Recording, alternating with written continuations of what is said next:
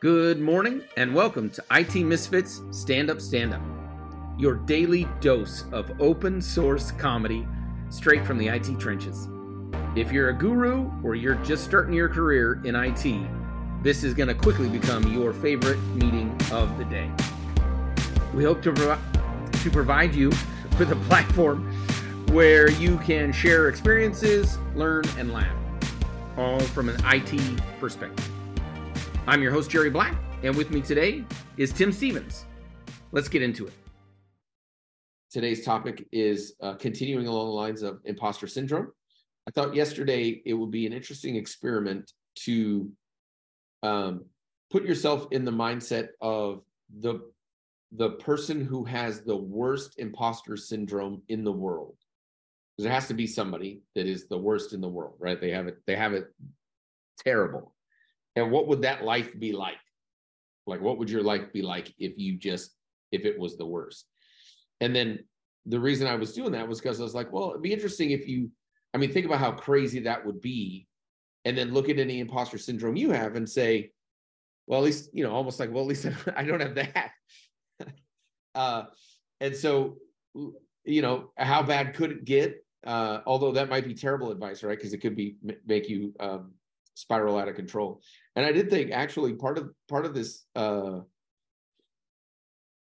part of going into this has been, at least with imposter syndrome, has been for me a little a little troubling because you know the more I the more I think about it, the more I feel like uh, an imposter myself. And so it's been a little bit of a uh, you know, I'll be happy to move on to a new topic, I guess. Uh, and at the same time, don't I don't know if we helped solve anything uh, for anybody, but but for me, it's it's a tough it's a tough topic.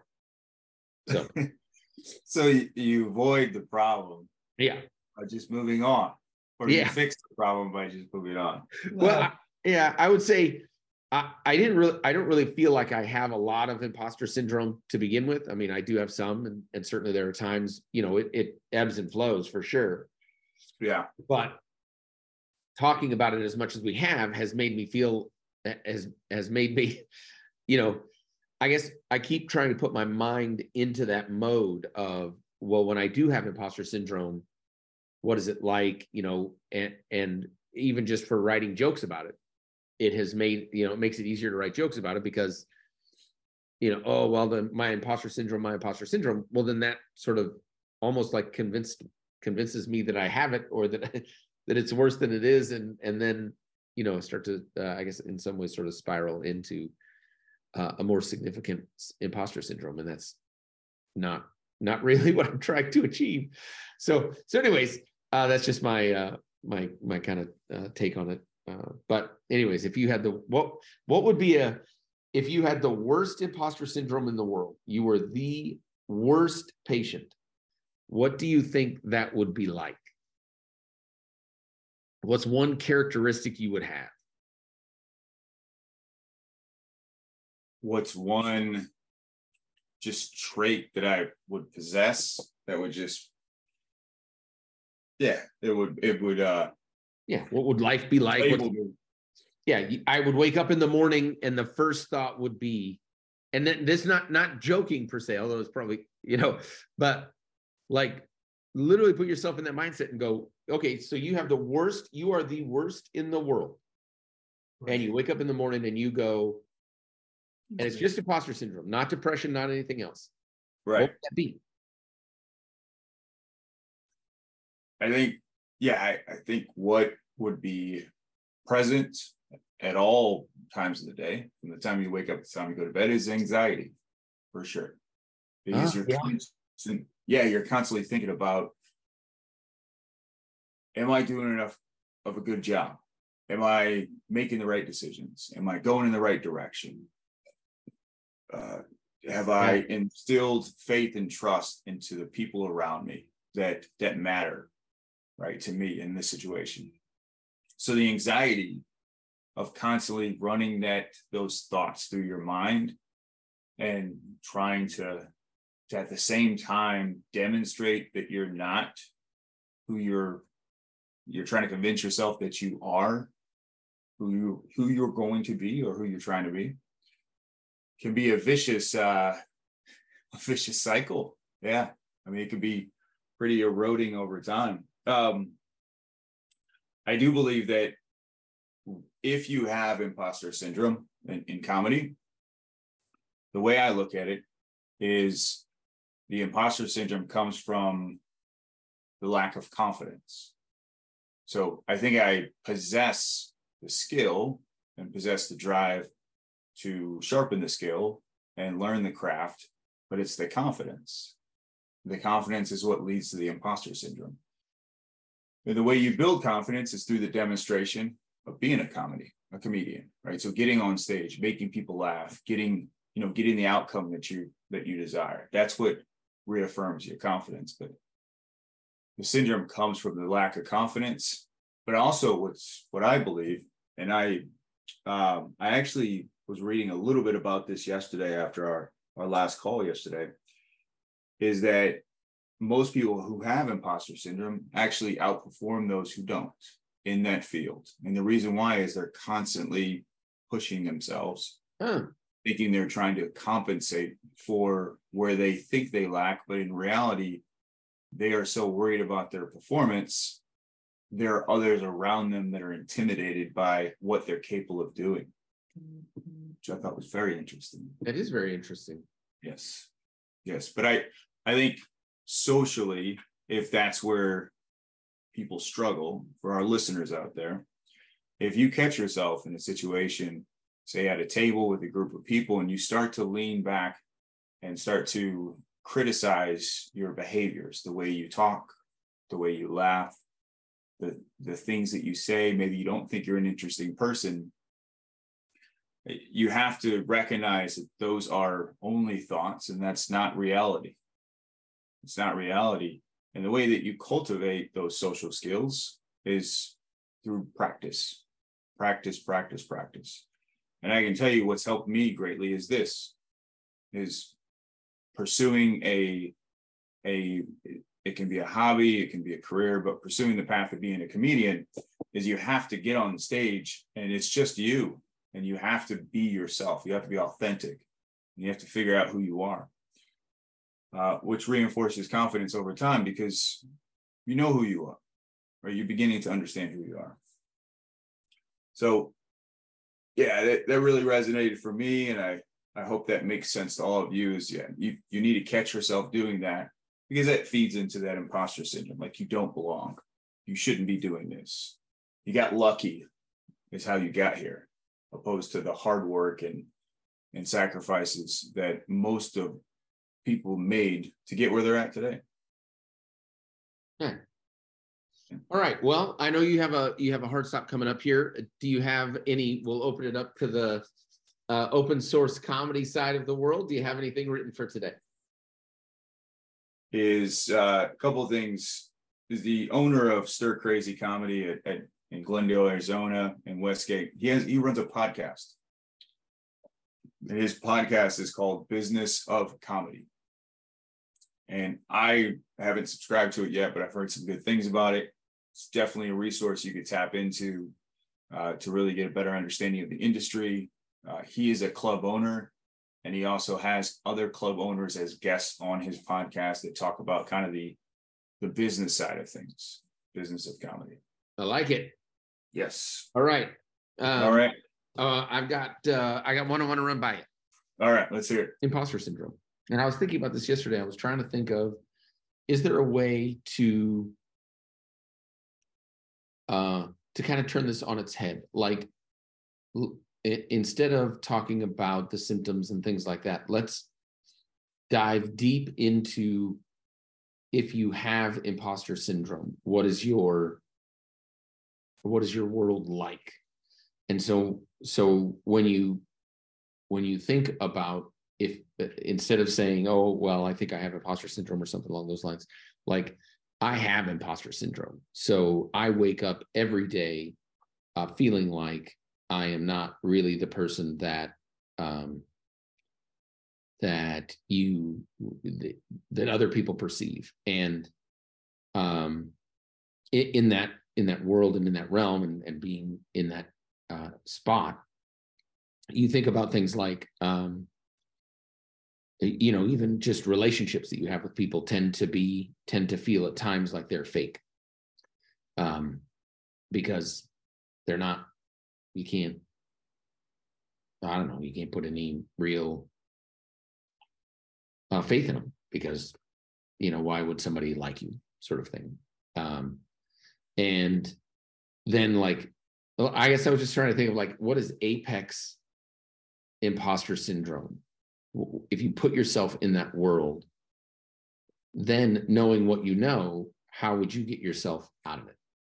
And uh, I didn't come to any, you know, great conclusions or anything along those lines, but it did, it did, uh, at least in my mind, make me think of, you know, a lot of the time we have we have sympathy for people, but we don't we don't necessarily try and understand their perspective. We say, "Oh, I feel bad for you," and uh, and that's sort of where we stop.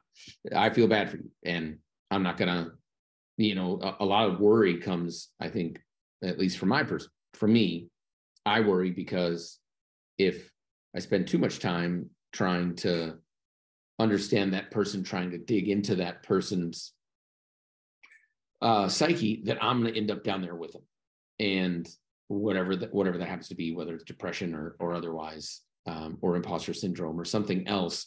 I was worried that man, I'm gonna if I do this, I'm just going to well, I'm gonna end up there and I'm gonna have imposter syndrome, and I don't want to have imposter syndrome. And um, just sort of a a um, a mental exercise of saying, okay, well, if I did have imposter syndrome, what would that be like? What is the, you know, the deepest, darkest? What what if I wanted to be the most perfect imposter syndrome person ever, which is funny, uh, because part of one of the ways you end up with imposter syndrome is that you believe perfection is the requirement, and if you don't hit it, there's something wrong with you. Um, so I want to be the most perfect imposter syndrome person ever. What would that look like? who would I be? Like it was, what, what are the symptoms of it? And the symptoms of it are it, it's a a feeling of falsehood was essentially the, the best definition I had for it. And I want to know if you had run into that, if you have any uh, insight, comments, anything else you wanted to talk about. We've, we've covered this a few times already. So anything new that you've thought through?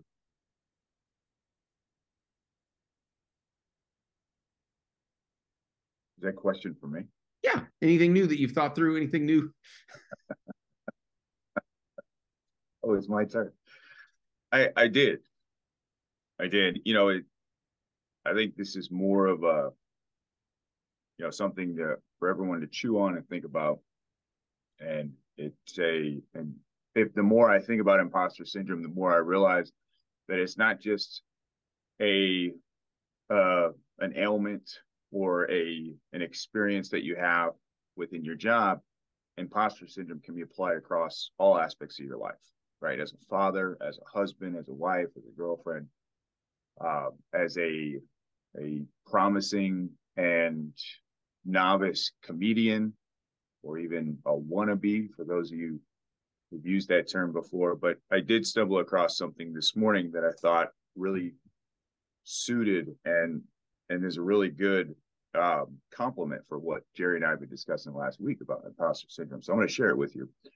In that if in the last 12 months you felt doubt and fear and anxiety and just generally feeling like an imposter and you feel like nobody knows that you actually don't know what you're doing i can tell you and i i actually believe in this that you are on the right road you're exactly where you should be and that is moving in a direction that's uncomfortable that has uh, potential for great outcomes. And that is a road that's less traveled, my friends, because it's uncomfortable and it's scary. So that that I want you to take with you, chew on that. Definitely would like to hear from you if you have any thoughts.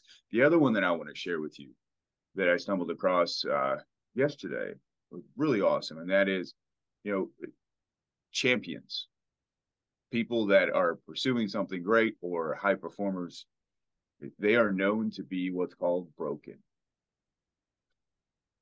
And the reason why is we all look at people that are high performers and champions, whether they're in sports or business or their career, and we're trying to identify an aspect or a characteristic that they have that we lack. And the reality is that they actually lack something that we have. And what it is, is an off button. They don't stop. Which for comedy, it's you have to, right? For what we do, you have to. You you have to look at a lot of the comedians say and you listen to their story and you listen to what they think about comedy. And I think about guys like Dwayne Perkins and Mark Normand and what they say specifically in some of their interviews is that they they all say the same thing. They fail more than they succeed for sure. They're always nervous and scared. Uh, people are highly critical of them, especially their families, about what they're doing and whether or not they're going down the right career path. And they always have these doubts. And they'll put in a lot of work to create, say, 10 jokes, knowing that one or two of those is really going to be good enough to take on stage. And maybe one out of those two, or none of those out of the 10, may even be a hit. But they continue to push on. They continue to write. They continue to experiment. They continue to carry that nervousness and that anxiety, and they don't have an off button. So wanted to share that this morning. Um, yeah, and it, it that really I think fulfilled me when I read it of I'm, I'm doing the right thing, even when it seems like I'm running in a hamster wheel. Don't give up. So yeah, I think it's great. And and I is that your is that your time for the day? It, it is.